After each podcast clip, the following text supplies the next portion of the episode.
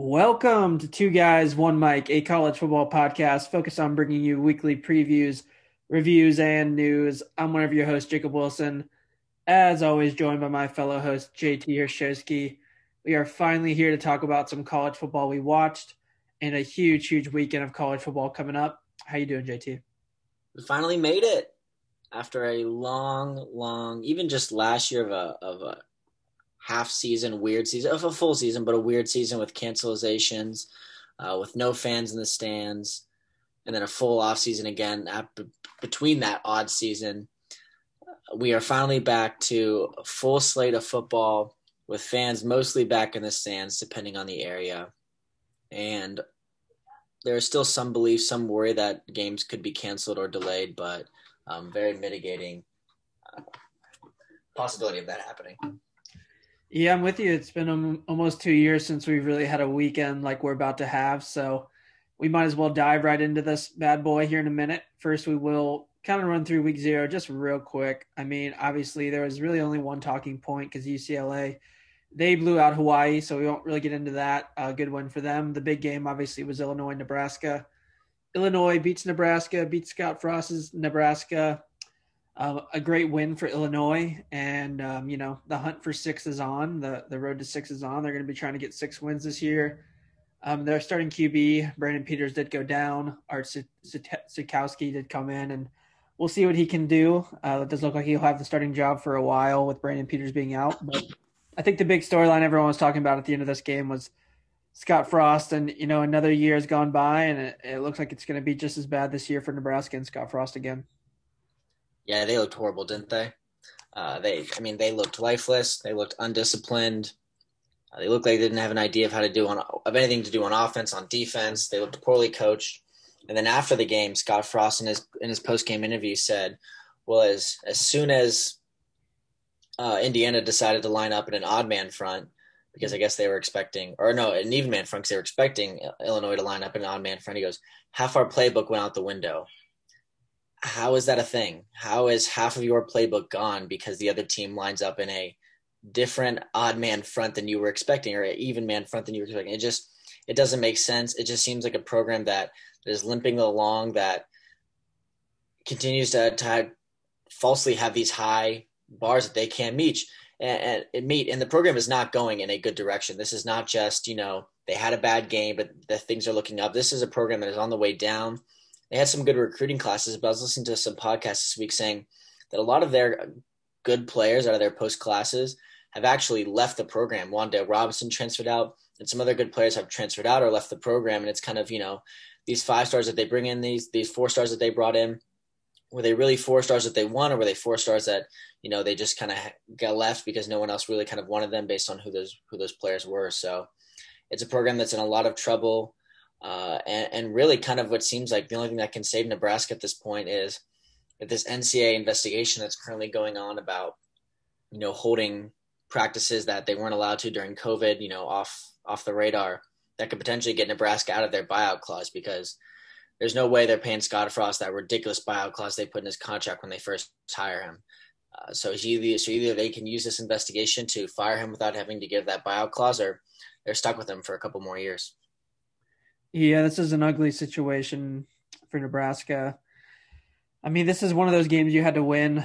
Uh, you look at their schedule, and uh, I kind of mentioned in the in the over under win totals. I think this is. A, I thought this was a team that had to get to six wins, get to a bowl game if if Scott Frost wanted to keep his job. And when you look at their schedule, and their schedule is hard. Part of the reason their schedule is hard is because they're bad, but the schedule also is pretty difficult, um, especially when you add Oklahoma. So if you wanted to get to that six game mark and get to a bowl game, which I think absolutely had to happen this year for Scott Frost, winning a game like this is something you had to do. Um, so to go on the road and, and, lose, and they made the score a little bit better at the end, but this is a pretty kind of a lopsided game. I mean, Illinois in that second half beat them pretty thoroughly and, and did it with their second string quarterback. You know, one who's a supposedly a big step step down from Brandon Peters. So this is a really really ugly loss for Nebraska, and I mean, it, it's over for Scott Frost really at this point. I, I think between how bad he's been the last couple seasons, how bad of a start it is to the year this year, the fact that it looks like some people, you know, in the upper management are trying to get him out. I'm almost surprised he doesn't just come out and step down at this point, especially with the Oklahoma game looming. Uh, there's going to be an ugly, ugly game. So I almost feel bad for Scott Frost at this point. And the only way he can really get out of this is is if he somehow pulls off a couple upsets and, and gets gets six or seven wins. I just don't see that happening.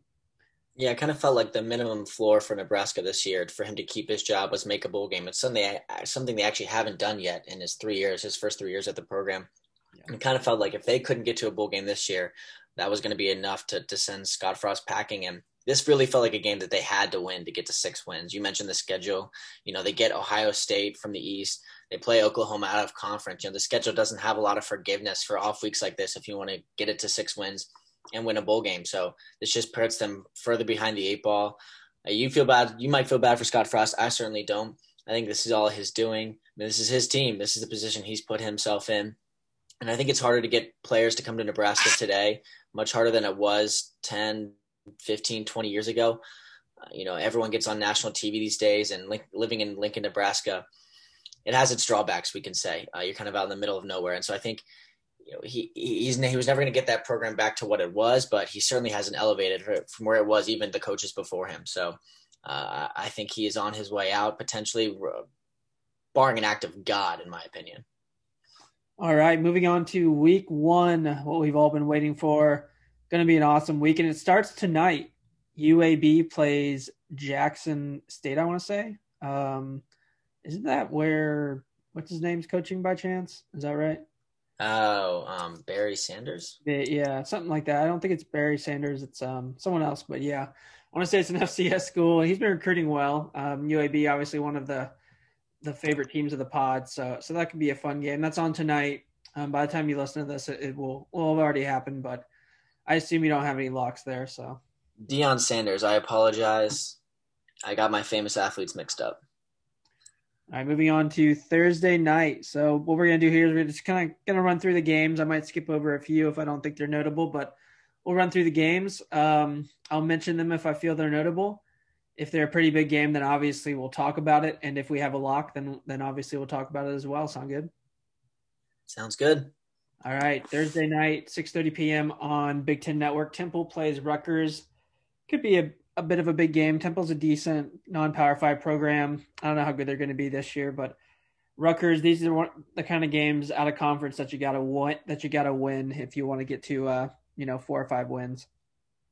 Yeah, excited to see real quick. Just excited to see Rutgers, just because they're one of those programs that has basically filled their roster this year with bringing in a lot of transfers, and we'll see if the, a lot of those transfers are able to kind of come together. You know, bring in some cohesion. Something you worry is that bring a lot of players from some different areas and may not all be able to put it together. So something to watch in that game. A huge game um, on Thursday night, 7 p.m. on ESPN. Got Boise State taking on UCF, two teams that are expected to be really solid in the non-power five this this year. And I'll be honest, saying I don't know a ton about these teams and what they're going to be, but obviously, when you look at these two programs, I mean, they're probably up there over the past 10 years as the the two biggest non-power five programs that come to mind when people when people talk about non-power five teams. So this will be a really fun game. I don't think you ever mentioned the team names. Uh oh yeah, Boise State, UCF. Okay, yeah, that's where I thought you were going, but there's also UCF. I, I guess NC State's a Power Five program. Uh, but yeah, a big, uh, big non-conference game tomorrow, or big out-of-conference game, excuse me, coming up um, just tomorrow night. I, I love these I love these group of five teams, you know, finding ways to to get more TV spots, especially in week zero and week one, and playing on a Thursday night uh, is a great way to do that. Um, neither of these teams are ranked, I believe, considering they're not showing up in my top 25 NCAA scoreboard. I have to switch it over to all FBS here, and of course, my page is not going to load uh, in time for me to be able to talk about this game. Here we go. But uh, yeah, obviously, two programs that kind of are the quintessential faces of of group of five dominance. You know, Cincinnati's kind of joined that in the past couple years. But Boise State was the program that really came onto the scene and has kept that sustained success now being in the Mountain West. And UCF obviously is with Scott Frost, the guy we just talked about. He was a lot of what, of course, it was George O'Leary before him, but then Scott Frost having the undefeated season in 2015, 2016, I believe. Uh, and and so, the, but UCF, even after the departure of Scott Frost, has been able to kind of maintain its power. You know, haven't won the American a couple years, but you know, you, you just love these big time, you know, group of five out of conference games, something that I'll definitely be keeping an eye on. Coastal Carolina, ranked 22, plays the Citadel. Usually a team Alabama plays, but Coastal Carolina gets them in there out of conference this year. And that's just notable because they are ranked. And after their year last year, it'll be interesting to see how they, they start the season. Uh, skipping down a little bit, we have Tennessee playing Bowling Green. They are 35 point favorites. SEC Network at 8 p.m. And then obviously the big game of Thursday night that everyone's looking forward to tomorrow night. It's uh, 8 p.m. on Fox. It is number four Ohio State traveling to Minnesota. It's a game really. Eight, oh, it is at 8 p.m. Why I thought it was seven. Yeah, obviously the the big Power Five uh, game of the week. Ohio or the Big Ten is starting to go to these conference versus conference matchups week one, and I love it. And I think it's a great way for an Ohio State program who's the cream of the crop of the Big Ten, the big dogs that everyone would try to knock down. Let's put them on the road at night on a Thursday night, first week of the season when they're breaking in a new freshman quarterback. Let's put them on the road against a veteran squad like Minnesota, who brings back a lot of production from last year. And, you know, Minnesota, just remember two years ago, were they're two years removed from that 11 and 2 season uh, where they finished second in the Big Ten West, went to a bowl game, beat Auburn. Really struggled last year, but that team was just ravaged with injuries and COVID problems all year.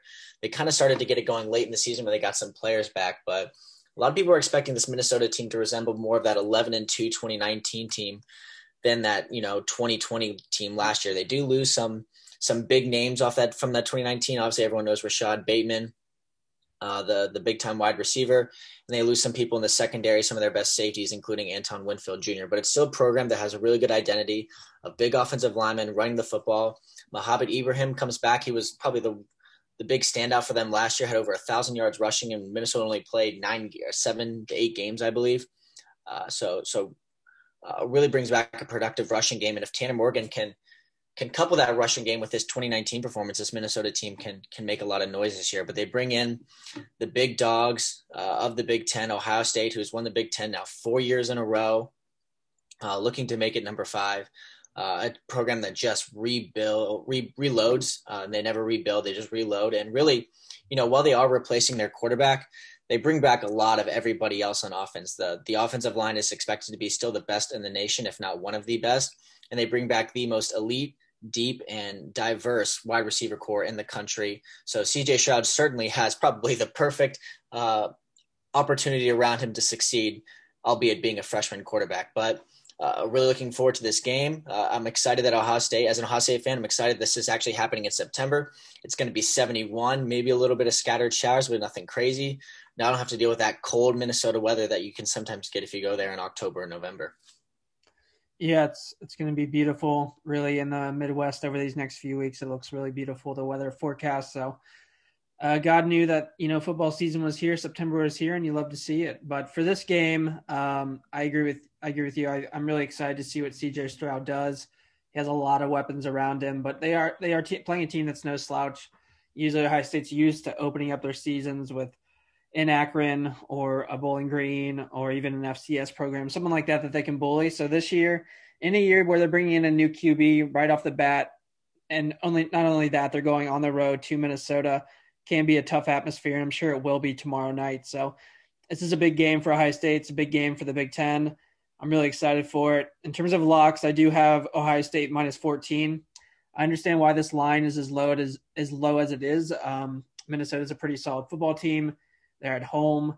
They're bringing some people back, and Ohio State obviously week one going on the road with a freshman QB. But I just think Ohio State's too talented. I think nowadays having a freshman QB who's unproven just it just doesn't matter as much as it did 20 years ago. I think this guy's a stud.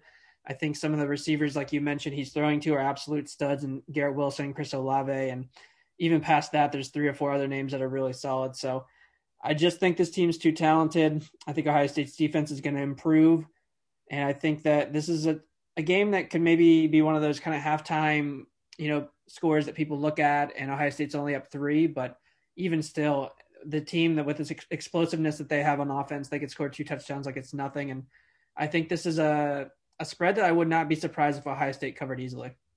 Yeah, this game kind of reminds me of of some similar games that Ohio State has opened with in the past. Back in 2015, they opened up with Virginia Tech on the road. In 2017, I believe they opened up with Indiana on the road. Both of those games, night games.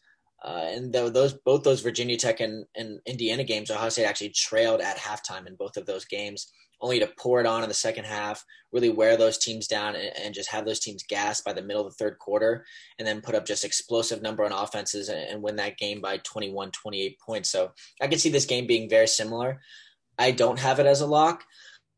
Uh, and mainly that reason is is just because I think this Minnesota team is sneaky good this year. I think they're going to hang around and I could even see this being a potential backdoor cover situation with just how uh, this Ohio State defense, I think, is still going to be a work in progress in the early weeks of the season. I think this game is high scoring. I could even go over 62 and a half. Uh, I'm not going to be making any bets on this game. Um, not because I don't want to just be that classic fan, of Ohio State fan that just enjoys the game. Uh, I just don't feel any conviction either way. I could see Ohio State, you know, blowing them out in the second half, but I could also see Minnesota's offense being able to keep pace, keeping that backdoor cover. I still kind of feel like I want to go over, but I feel like also Minnesota knows that they're going to have to keep possession, keep the ball, run the clock down if they want to hang around in this game. So I just don't feel any super conviction either way. I do think this is obviously an Ohio State victory. Uh, just it, it kind of feels like Ohio State. I hate to say it, but it kind of feels like Ohio State is becoming what Clemson has been in the ACC the past five years, and I think they're just so much better than everybody else. And really, uh, Ohio State just has a massive advantage at, uh, at the line of scrimmage in this game. Minnesota's offensive line is really good too, but I think Ohio State's defensive line is good enough to kind of hold it even there. Uh, and then Minnesota has no way to hang with Ohio State's offensive line, in my opinion. They got pushed back by everybody they played last year. They tried to bring in some transfers, but uh, you're going up against the best offensive line in the country. I think Minnesota, especially in the third quarter, third, fourth quarter, maybe even late second quarter, I could see this Minnesota defensive line really getting more down by the end of the game. All right, we move on to Friday night. There's two big games here, um, and we'll start with North Carolina traveling to Lane Stadium, Virginia Tech, 6 p.m. on ESPN. It is a massive game in the ACC. Two really solid teams in the ACC, um, and it's a tough. It's kind of a tough, uh, you know, road game right at the jump for North Carolina. They're expected to do big, big things this year. Sam Howell, obviously one of the biggest names in, in college football. Mack Brown has got this program going recruiting really well, and this is supposed to be their year. You know, last season they had a few slip ups. People mentioned the recruiting classes they had the the last few couple years. This was going to be their year, and they're traveling to a very desperate team in Virginia Tech. Justin Fuente, he's kind of been on the hot seat the past couple years, and I mean he's going to be desperate for a win. This crowd always Enter Sandman. I mean this crowd is always crazy. It's always raucous. So. I think it's going to be a really good game. I think this crowd is going to kind of will this Virginia Tech team in this game. Um, but I think at the end of the day, North Carolina, with their talent, especially with Sam Howell and what he's known for in the fourth quarter, they'll find a way to find a way to sl- slip away and get out of there with a dub. Um, I do not like the line at all. I wouldn't bet on either side of it though. Um, I think my my guess is North Carolina finds a way to win this game by three to seven points. This is this this is gonna be a fun game. I think this is probably one of the big underrated games of the week uh, especially being on a Friday night. The only really other game it has to compete with on Friday is Michigan State. Northwestern. I think this game is a bigger draw. I, I think it's going to be a fun matchup. I mean, you're talking about North Carolina, who has tried to separate themselves as that that second team in the ACC. Right? It's just been Clemson and everybody else for the past five years.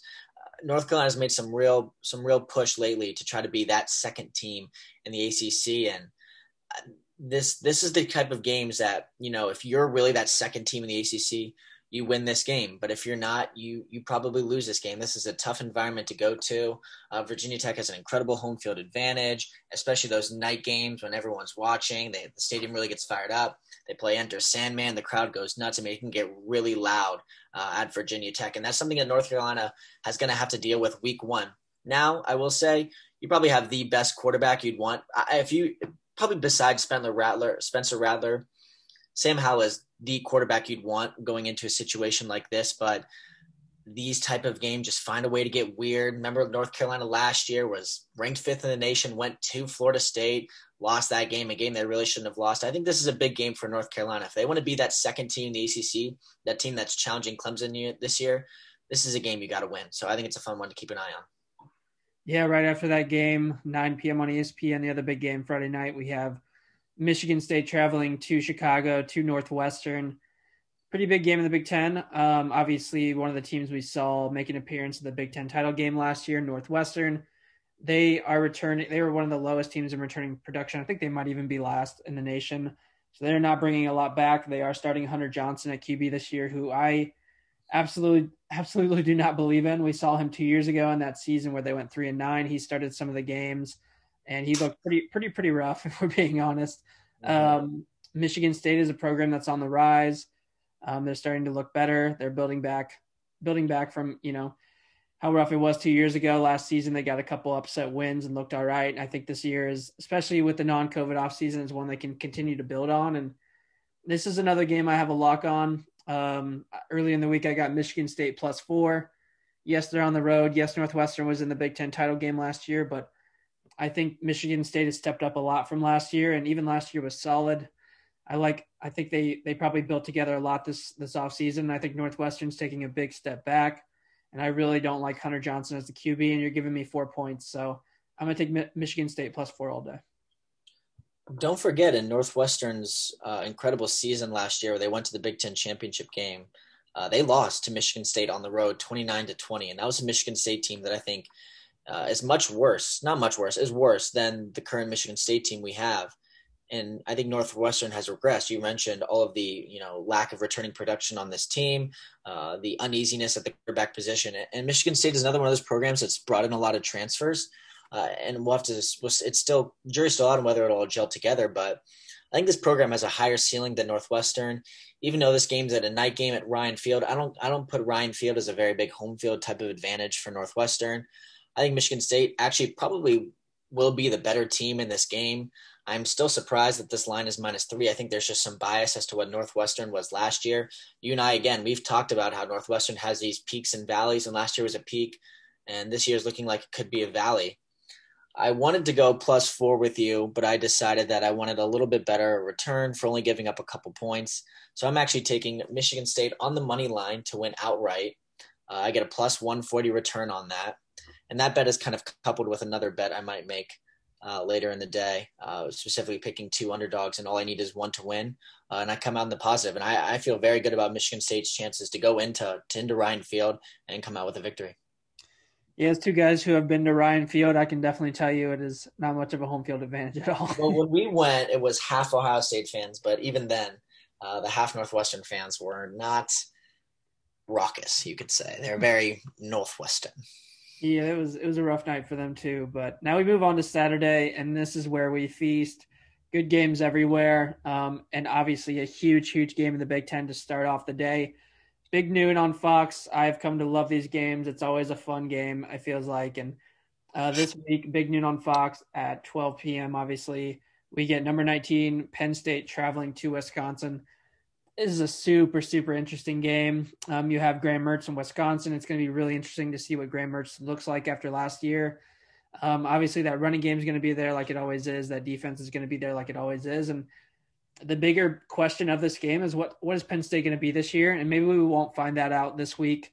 Maybe it's going to take some time to gel, but it is possible we do find it out this week and they come out and look pretty strong against Wisconsin. And it, it's going to be interesting. I mean, it was a really up and down season to say the least last year. They started out 0 5, then they rattled off four straight wins. Um, in terms of the line, I, I, really don't have any clue. I think it's a pretty solid line where it's set. I would probably wander towards Penn State plus five and a half. I think they're going to improve on what they were last year. Um, although road games can be tough for Penn State, obviously, but a line I would stay away from. I'm mostly just really excited to sit down and watch this game and kind of find out what these two teams are this year a line you would stay away from, and I have two bets on this game. Uh, so obviously we see it very differently. I'm first off, uh, outside of betting, I'm very excited for this game. We've talked about the Big Ten putting marquee matchups week one between conference opponents, and this is a great one. The odds-on favorite in the Big Ten West, and the other team that's been the consensus second best team in the East behind you know the juggernaut Ohio State the last five ten years, uh, and put them together week one. I, I, love it, and also just making sure that they play in crossover games uh, I'm really a big fan of it. And I think it's an incredible matchup. Talking about a Penn State team that, while everyone talks about they started 0 5 last year, the first top 10 program to start 0 5. You know, they finished that year last year on a four game win streak. And Wisconsin also struggled last year. Yes, they had a lot of COVID issues to deal with. Um, you know, Grant Mertz, their starting quarterback, didn't get to play two games of the year. But even after he came back, it just never felt like he was kind of the guy that he could potentially be, the reason that they benched Jack Coan. So this is a really interesting game. But uh, I have kind of some principal bets on here, and we've talked about some principles in the past on this podcast about betting. And a very common principle is to bet the unders early in the season. I think this is going to be a low scoring game. I really think that Wisconsin's going to play Wisconsin football. Uh, they're going to run the ball. Uh, it's going to be play action with Graham Mertz. I don't think they're going to ask him to do too much, especially you know coming off a struggling last year and playing a really good defense in Penn State this year. Penn State always has a really solid running game, so I think that could potentially be a stalemate. And then on the other side of the ball, I have talked numbers of time in the past about Sean Clifford being a completely different quarterback on the road than he is at home. He's a great quarterback at home, but he just has he has bad stats, and not just also not just bad stats, but also just bad moments, picks in the red zone on the road in big time games. And yes, it's his third year as a starting quarterback, but in two years we've yet to see him put together solid performances on the road. And now he's got to go into one of the most hostile environments on the road in Camp Randall at Wisconsin week one. I think both of these offenses struggle. I think they're both kind of janky to start out the season. I think both of these teams have really good defenses, and I think they play ball possession. So, uh, and I think also both, but both of these teams are well coached. So we're not going to have a crazy, you know, special teams touchdown, um, pick six, anything like that. I think these are well coached teams who play strong defense. Uh, so I feel very comfortable about the under 50. And I feel good about Wisconsin minus five and a half. I haven't seen a lot of people joining it in on with me, but all this Wisconsin team has to do is win by a touchdown. I think it's very reasonable against a Penn State team that just I think continues to kind of struggle with Sean Clifford in big games on the road. I like it. I like it a lot. I kind of forgot about over unders when I was making my locks earlier in the week, so I was looking at some while you were talking. I always love unders in the Big Ten. I'll take the under 46 on Michigan State Northwestern and the under uh, 50, under under 50 on Penn State Wisconsin as well. All right, I love it. All right, so we move on to another game where I have a lock. Surprise, surprise. I promise I don't have that many more. Um, Stanford travels to Kansas State. Earlier in the week, I got Kansas State minus one and a half. Looks like it's at minus three now. Um, Kansas State's just a really solid program. I love what they've been since that that new coach has come in since from North Dakota State. Don't remember his name, but he's been really solid. Obviously, we've seen him beat Oklahoma in back to back years, and I don't even care. I haven't even looked at the returning production for Kansas State. I haven't even looked at who their QB is. I don't care. I know they're a really solid program. I know they're well coached, and I know right now Stanford's in a really bad downturn the past couple seasons. It's it's been pretty rough for them, and I just think Kansas State is in a better spot, and they're at home, um, so easy easy for me to pick Kansas State here minus one and a half. Also a decent spot for under fifty three if you want it. I'm not minus one and a half. Earlier in the week, I got that. Yeah. Uh, well, I'll have to settle for my minus three that I got this morning. Uh, but lock agreement. Uh, and this is a mostly fade Stanford with a little bit of. I'm a big Skylar Thompson fan. Uh, the Stanford program has just struggled to be what they used to be. Um, when the early signing period came out, David Shaw really spoke out against it and basically said because of Stanford's academics and when they accept students, they can't really take many early signees. And by the time players want to sign in the early enrollment period, now the early signing period, Stanford can't take any of those players. They kind of have to wait and, and see what's left. And these players want to commit early. So ever since really that kind of new wrinkle became into college football, Stanford's hasn't been the same. They can't get the talent that they used to. Uh, and I'm a big Skylar Thompson fan. I'm a big fan of also Kansas State, the program that they run. You had mentioned um, the, like you said, the new coach. Um, I'm gonna look up his name because I don't. Chris Klieman from from North Dakota State. Ever since he's came to this um, this Wildcat program, he I think Kansas State has been in a great place, uh, and I really like them. They get this game at home too against an opponent that I think they are much better than. Uh, I love that bet. I'm sad. At, I'm sad that if they only win by field goal, only get a push and you win, but uh, I'd almost bet this up to minus six and a half. So the fact that I'm getting at three, I still feel pretty good about it. Yeah, I'm with you. I'm really surprised this line was so low. Um, Vegas always knows something, so I guess we'll find out. But moving on to three games, we'll kind of just run through real quick. Tulane is traveling to Oklahoma. Um, unexpectedly, Tulane, this game was supposed to be in New Orleans, uh, where Tulane is at. And uh, yeah, it's unfortunate for Tulane because this probably would have been the biggest home game in the history of their program, getting to host a huge program, number two Oklahoma this year. But unfortunately, with Hurricane Ida and everything that happened this past weekend. That game will be in Norman now. Uh, Oklahoma minus 31 and a half. That's 12 on ABC. Um, Michigan is at home to Western Michigan. That game is on ESPN. Uh, Michigan only 17 point favorites against Western Michigan. Kind of shows where they're at and what Vegas thinks of them at this point. Um, not really anything I would touch in terms of the line, but Michigan will, you know, want to come out and hopefully have a solid start to their season against a pretty bad bad team, and they'll be hoping to kind of knock off some of the rust before their big game against Washington next week. And then finally, uh, another another uh, kind of middle of the tier, middle of the pack game I want to talk about is Oregon at home to Fresno State. We saw what Fresno State did last last week to a really really bad team in Connecticut, but still um, a good week, a good week and good win for Fresno State. So they'll be kind of riding high, and they are a good program traveling to Oregon. It's still going to be a tough game for them, but it's maybe that one of those games where at halftime you might flip it on because it's a little close. Yeah, I got nothing for this one. no, you're good. Yeah, so those three games, kind of run through those, and then we're right back to the big games. 3:30 p.m. ABC, Alabama traveling to Miami. Um, let's see what the line is. The line is plus 19 and a half for Miami. Um, obviously a big game in college football. Miami is expected to be pretty solid with D'Eriq King this this year, um, kind of building off some of the progress they made last year. Alabama, you're defending national champions. Uh, regrettably say that, but but yeah, the defending national champions.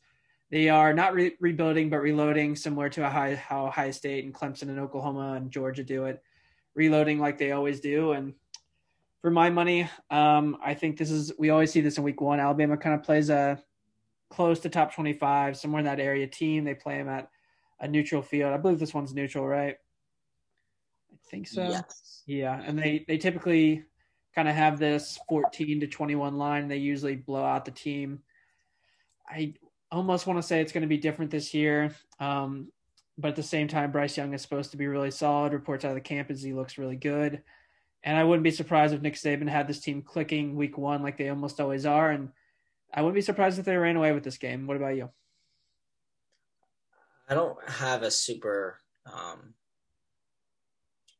large conviction either way on this game. I'm kind of hazy. I, I do want to take Alabama. It seems like the really safe bet in this game.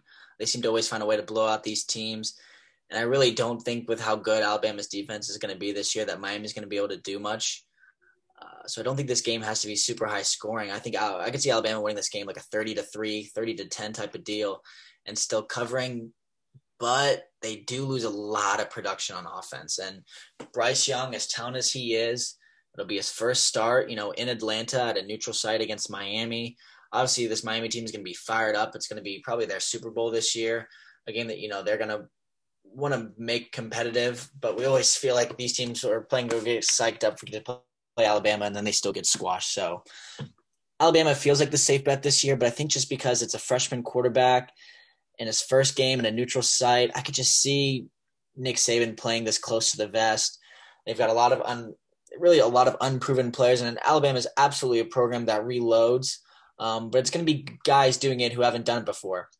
And we talked about Ohio State. You know, they're bringing in a new quarterback, but they're bringing in elite talent that is already produced in in, re, in recent years, where a lot of this Alabama offense feels very new.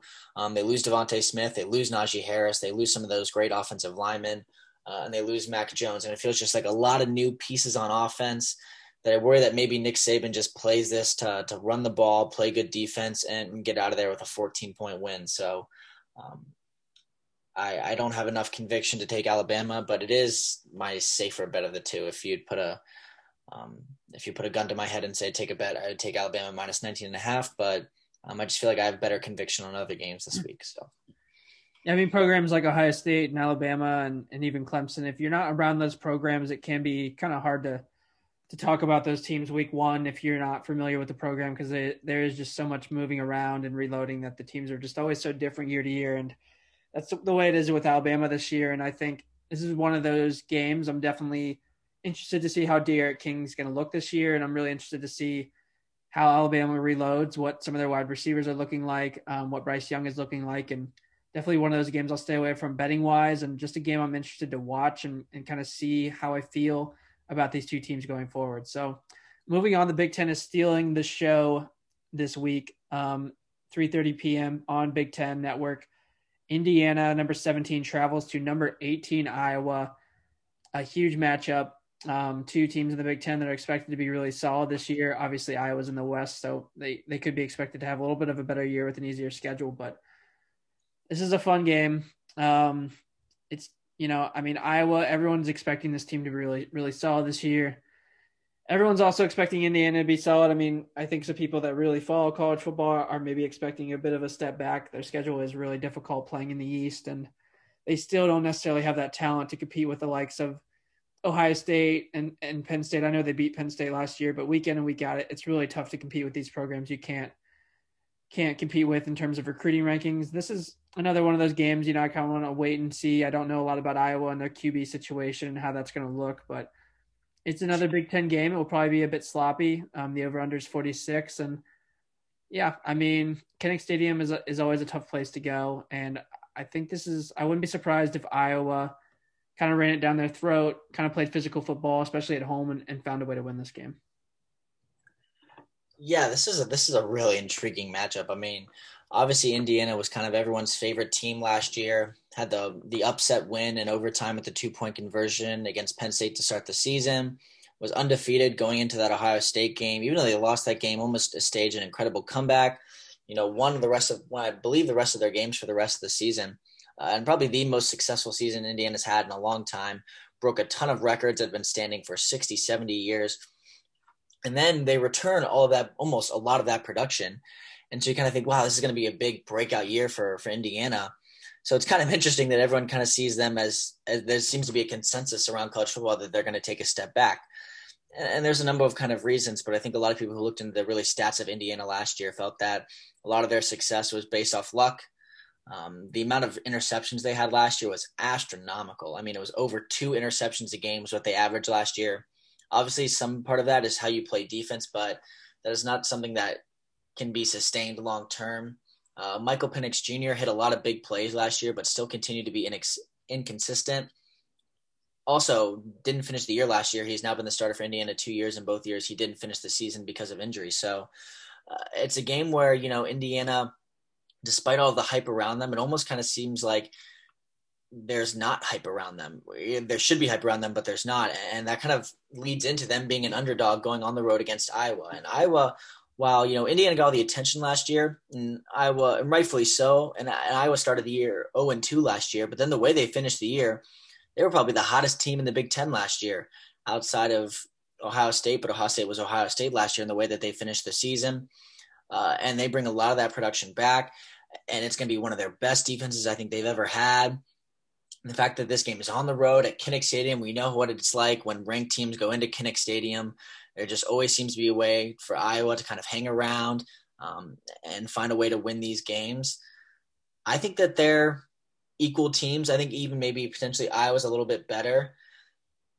And I want to bet this game. It's on my list of potential bets, Iowa minus three, but I'm going to back off of it. And it's going to back off of it because I think Indiana has a significant edge at the quarterback position. Um, Iowa's quarterback room is really unproven. Uh, I don't feel as confident as I am, so I'm going to stay away from this game. But a really fun, interesting game. Uh, I'm really excited to see what happens. Yeah, I agree. It's similar to Alabama Miami and one of those games that I'm definitely staying away from in terms of betting and not even just betting, but just kind of like talking about with a lot of confidence. I'll fully admit that I more just kind of want to sit and watch college football this weekend and kind of learn about some of these teams and and how they look, especially at the quarterback position. And this is one of those games where I think these are two very evenly matched teams. So whoever comes out on top, we're going to learn a lot about. So moving on, we've got West Virginia taking on Maryland. That is obviously a, a fun game. You know, it's kind of fun when those those Power Five teams get together and play each other. Don't really have any thoughts on it. Marshall plays Navy. Um, go Marshall. Let's go Herd. Let's go Herd.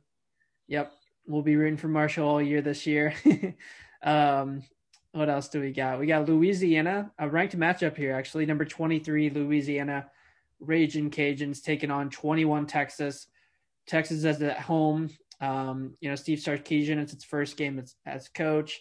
Their first game, um, kind of in the new QB era. So I, this is a really fun game, especially considering Louis, Louisiana is no slouch. Obviously, they're ranked for a reason, and this is going to be another one of those games where I'm just going to sit and watch because it's going to be really interesting to see what Texas is part of me wants to take Texas minus eight just because I think there's a lot of hype around Louisiana with what they did to Iowa State last year. That was a bit of a fluke, and I think there's a lot of hype, not hype, but a lot of people don't think Texas is going to be great. Um, but I think they're going to be solid with Sark. He, he was obviously the offensive coordinator at Alabama. He knows what he's doing. He has some off the field issues in his past, but I think he's a really good good play caller, and I think he's going to lead this team to to be pretty be pretty decent this year. Um, still a line I'd stay away from, and, and a game I'm mostly just excited to sit back and watch and see what Texas's offense, especially, is going to be this year.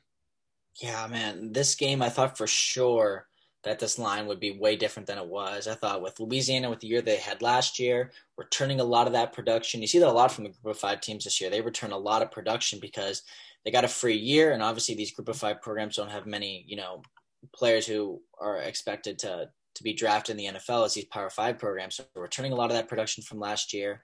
Really good year and you know with Texas, a new coach, new quarterback, you know what's it going to be? I thought for sure that Louisiana, this line would be much closer, and I was ready to absolutely go hammer Texas on this line. Excuse me, I don't, my laptop's been weird today. I was ready to absolutely hammer uh, Texas. Then Vegas comes out with Texas minus eight. They read my mind. They knew exactly where I wanted to go with this, and they put it just above a touchdown, something that just makes me too nervous to not bet it. Uh, so it's going to have to be a stay away game for me. I'm really excited for it. I, I really don't have much idea of what to expect. I could see this just being a game where, you know, it's definitely a game where Texas is not going to overlook Louisiana like Iowa State did last year. I don't think Iowa State really knew much about Louisiana last year, and even then, they still probably outplayed them in that game.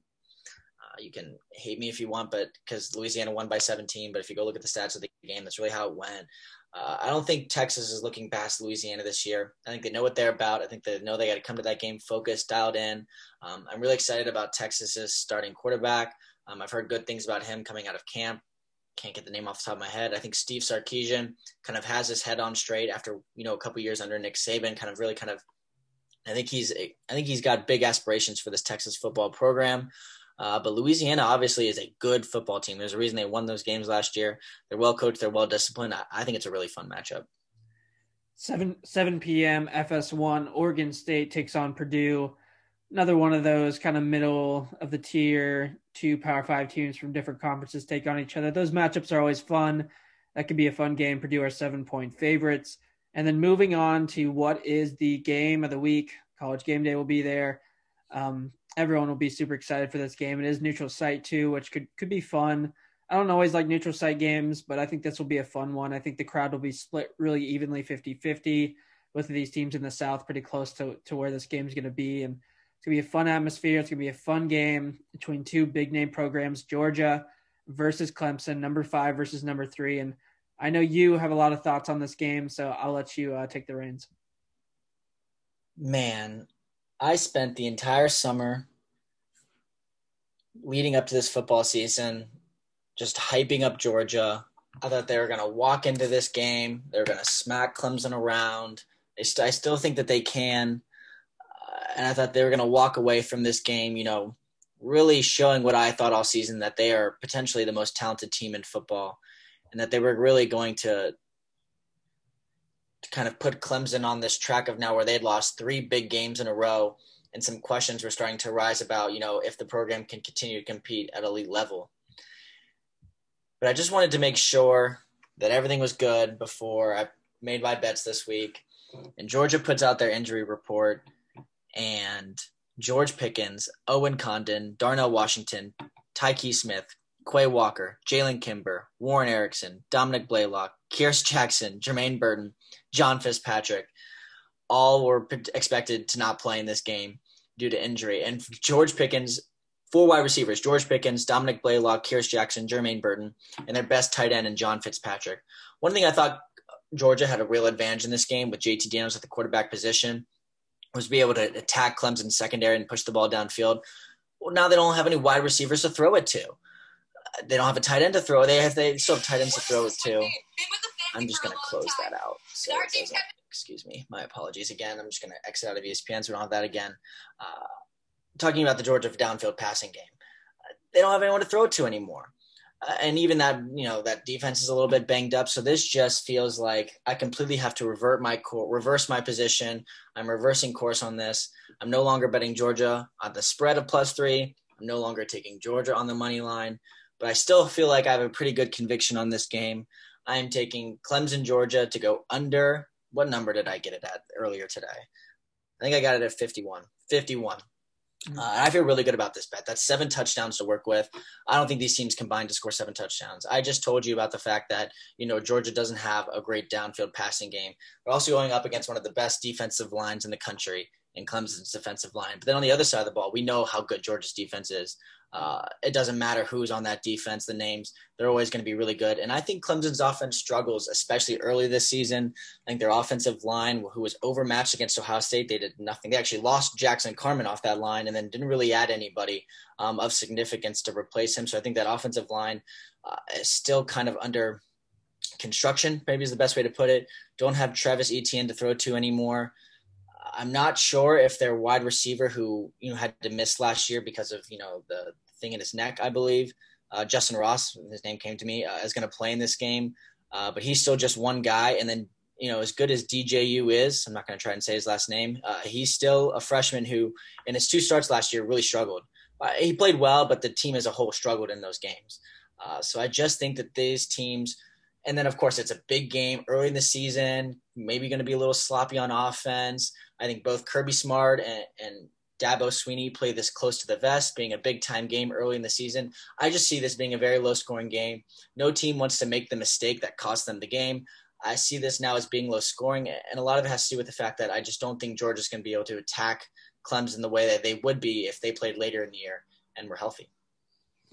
Yeah, I like that. I didn't have it before, but I will lock it up with you. I like the under 51 on Georgia Clemson for a lot of the reasons you said. Georgia, they're not going to be able to do a lot with this offense considering some of those injuries um, because of that. And Clemson still is a solid defense, obviously, and, and Georgia's not necessarily known for their offensive prowess over the past couple seasons under Kirby Smart. So, and they're obviously known for their defense, and you know that's going to be the same situation this year. This defense is going to be just as bad as it as it usually always is, and they're coming up against a a team with DJ who is going to be a bit shaky probably to start the season. A lot of nerves in this huge game. So, yeah, I look at this as a game. There's going to be a lot of nerves, especially in the first half. I wouldn't be surprised if you're looking at a ten to seven, seven to three type near the end of the first half type scoreline. So I definitely like the under. Um, in terms of the game and how it plays out, it's tough. I mean, I was with you. I was going to pick Georgia to pull off the upset. Um, when you roll through those names, especially George Pickens, who is just an amazing wide receiver it's it's tough to um, to pick Georgia when you roll through when you roll through all those injuries. But but still, I would be surprised if they keep this game close. They're still a really solid solid team that's well coached, and Clemson still has DJ coming in, who I think personally is going to be a bit shaky in this game.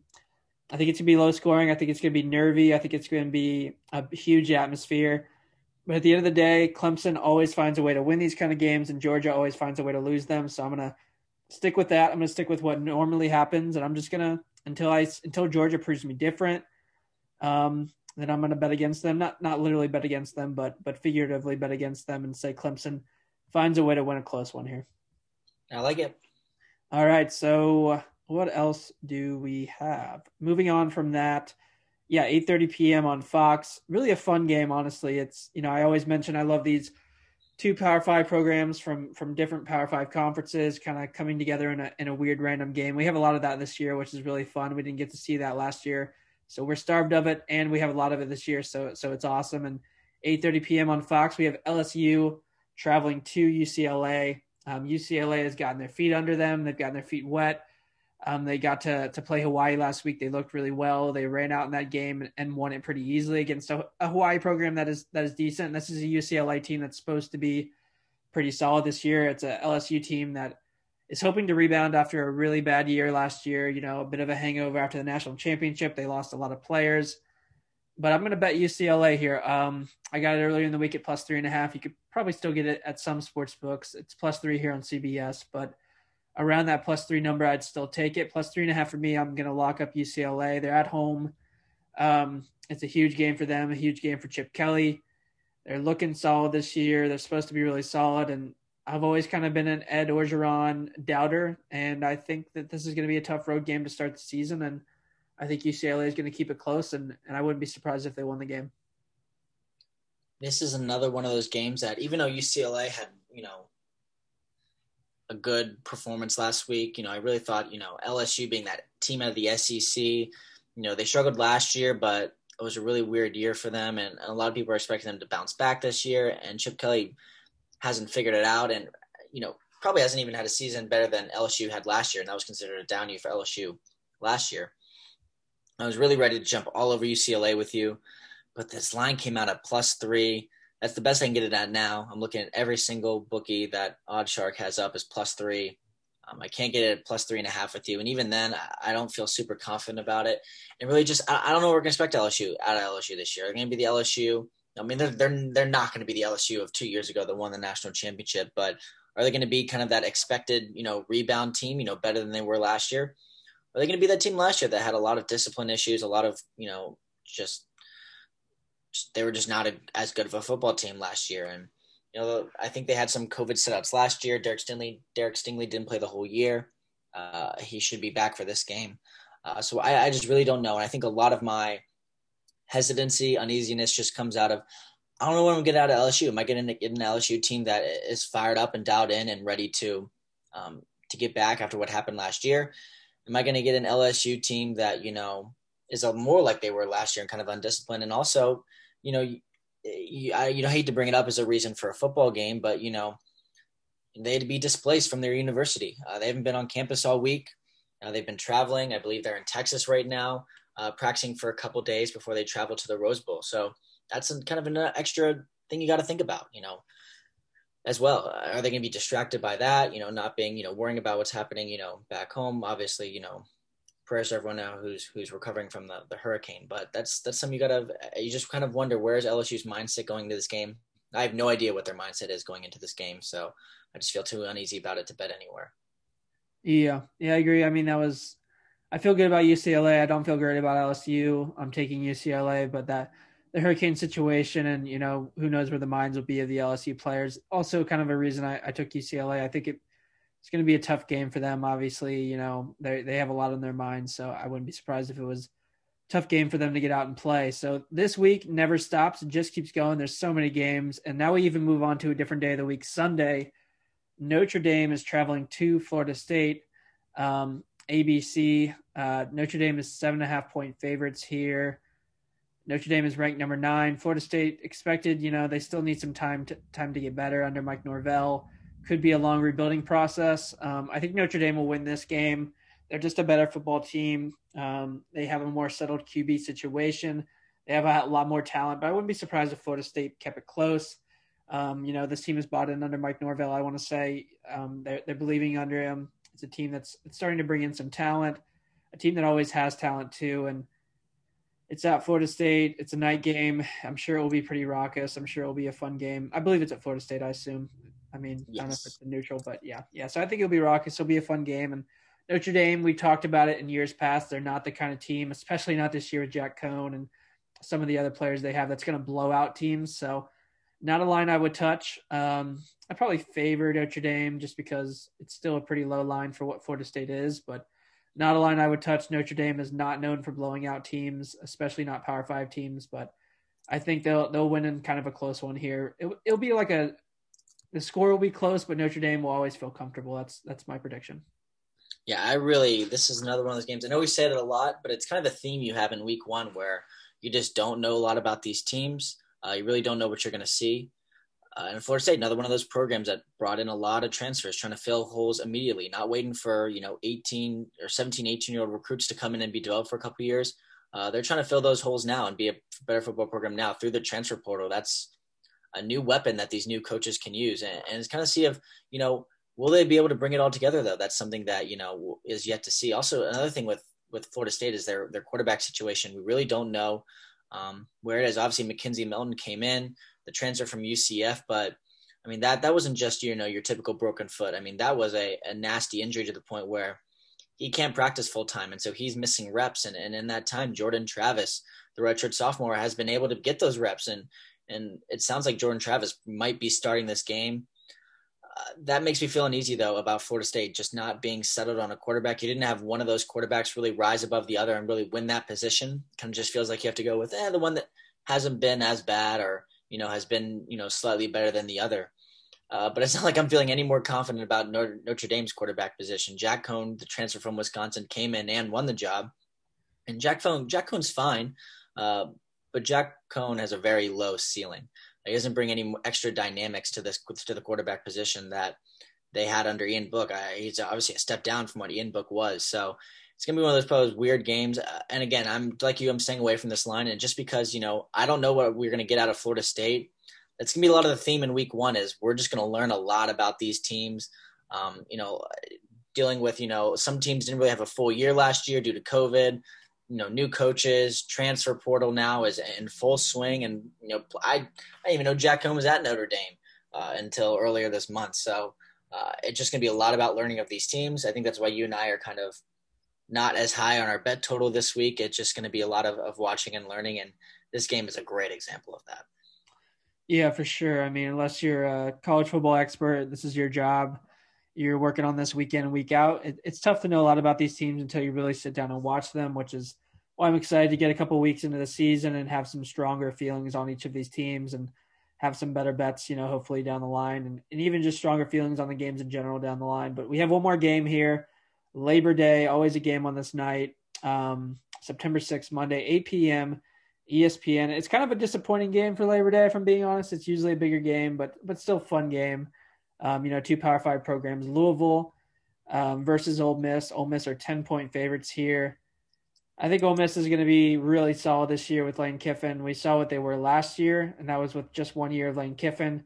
Now had a non-COVID offseason to continue to drill in what they want to do under Lane Kiffin. Um, Louisville, oh man, I mean things are looking rough there at the moment. I know you know last season, last few seasons have been rough. I don't expect it to get much better with their coach kind of having comments about Louisville and kind of flirting with other programs and all that stuff. So it's been a it's been a tough year so for Louisville, and I think I feel good about Ole Miss um, winning this game, and you know with I, their offense is going to be explosive. I think they could win this game by, by ten plus, which is the line. Nothing like your big time Monday evening at Mercedes-Benz Stadium Chick Fil A kickoff game between a rebuilding Ole Miss and a woeful program in Louisville. Obviously, I think this this kickoff is expecting these two teams to be in a little bit better positions like they were maybe five, six years ago when this game is scheduled. But it's again, it's one of those conference, it's one of those games where it's two teams in Power Five conferences who don't meet very often. I think that's another part of it as well. Meeting for at a neutral site for a prime time game, and those games are just fun. And I, I definitely give the edge to Ole Miss in this game. Uh, their offense is going to be electric. We kind of saw a preview of it last year. It really kind of comes to Ole Miss is, you know, how's the defense going to be? You know, it can't get any worse from last year. Uh, it was ranked as one of the worst defenses last year, but can they at least be moderately better? Can they at least get enough stops so that that, that elite offense can win them games? It'll be really fun to see. I almost want to bet this game, but because I feel like Louisville is just so bad, uh, maybe I will. Maybe I'll do some more research into this game. I kind of forgot it was happening, but as of right now, I'm gonna have to stay away. But a, a fun game for sure. Yeah, yeah. I mean, I think if Ole Miss had a little bit more returning production, I would probably be betting them easily at minus ten. But like you mentioned, they are they are missing a few pieces, um, so it could be a little bit of a rebuild. I think it'll be more of a reload for them. But but yeah, um, could be could be a fun game on on Labor Day, but we'll see. Usually we're used to a little bit better matchup that night, but but still, um, still two decently biggish name programs. So yeah, that's week one. I mean, that's what we got. We've got a lot of big games. Um, it's really highlighted on that Saturday with uh, Penn State, Wisconsin, then Alabama, Miami, and then at night, Clemson, Georgia. But in between those games on Thursday, Friday night, Sunday night, Monday night, and even in between those games at some points on Saturday, there is just games everywhere. If you're a college football fan, these next, um, what is that, uh, five days are just going to be amazing for you. Exactly. I, I can't look forward to it. I, have been going back and forth in my head now for a couple minutes. What was the number you got Michigan State Northwestern at? The total? Uh, plus four. I think it's only plus three now. Uh, the over under. Sorry, excuse me. Oh, sorry. Uh, forty six. Lock agreement. I'm in. That game is going to be. I mean, last year went forty nine, and I think there was a couple like long touchdowns in those games mm. uh, in that game where Michigan State just had two 75 yard bombs out of nowhere. Uh, these teams are going to struggle to score. I think Northwestern, it'll be a struggle for them to get to fifth, to get to 14 points, two touchdowns in this game. Uh, and while I do think Michigan State wins this game, I think it's going to be a game that they're just going to want to win. Um, and so keeping it kind of close to the vest and just staying ahead will be enough for them. So I'm with you. Uh, I like the minus 46 there, or under 46, excuse me. All right, we have five days of huge games ahead of us, even six if you want to count UAB, Jacksonville State, or whatever it is tonight. I mean, it's going to be really fun slate. Really excited for these next five days as a college football fan. Uh, do you have any any parting words for the people? I do not, other than the fact that you know this is, in my opinion, the second best weekend of college football. It's college football for technically five straight days, if you want to count tonight. Um, I might throw it on in the background, but really four straight days of really good football. Uh, there will be no partying for me this weekend. There will be no getting drunk for me this weekend. I will be sober as I watch all of these games. College football will be my will be my liquor for this weekend. It is, and just it's going to be crazy. It's going to be wacky. Teams are going to play bad. Games are going to be ugly, but just embrace the ugliness, embrace the wackiness. You know, just revel in it, and it's and just revel in the fact that we have four straight days of a full week slate of college football with fans in the stands and just be happy it's back. Those are the parting words from my co-host JT Hershowski. Embrace it. Yes, it is college football. Yes, the you know the the talent level, the play level is lower than the NFL, but that's that's kind of why we love it. It's wacky, it's fun. It's the colleges you went to, it's the colleges you love, it's the names you know, it's the names you love. And that's what it's all about. We love college football, and these are going to be a great four to five days of watching it. And that's all I got. And that's all JT's got. So that will do it. We'll be back next week to preview week one. I'm just even even thinking about next week's podcast. I'm tired. We're gonna have to preview or review all these great games and preview week two, which is another fun slate. Huge games like Washington, Michigan, Ohio State, Oregon, a lot of other ones. So that podcast is going to be a big one. But we will be back midweek to uh, review what is going to be an awesome week one and talk about week two. But for now, that will do it for two guys, one mic.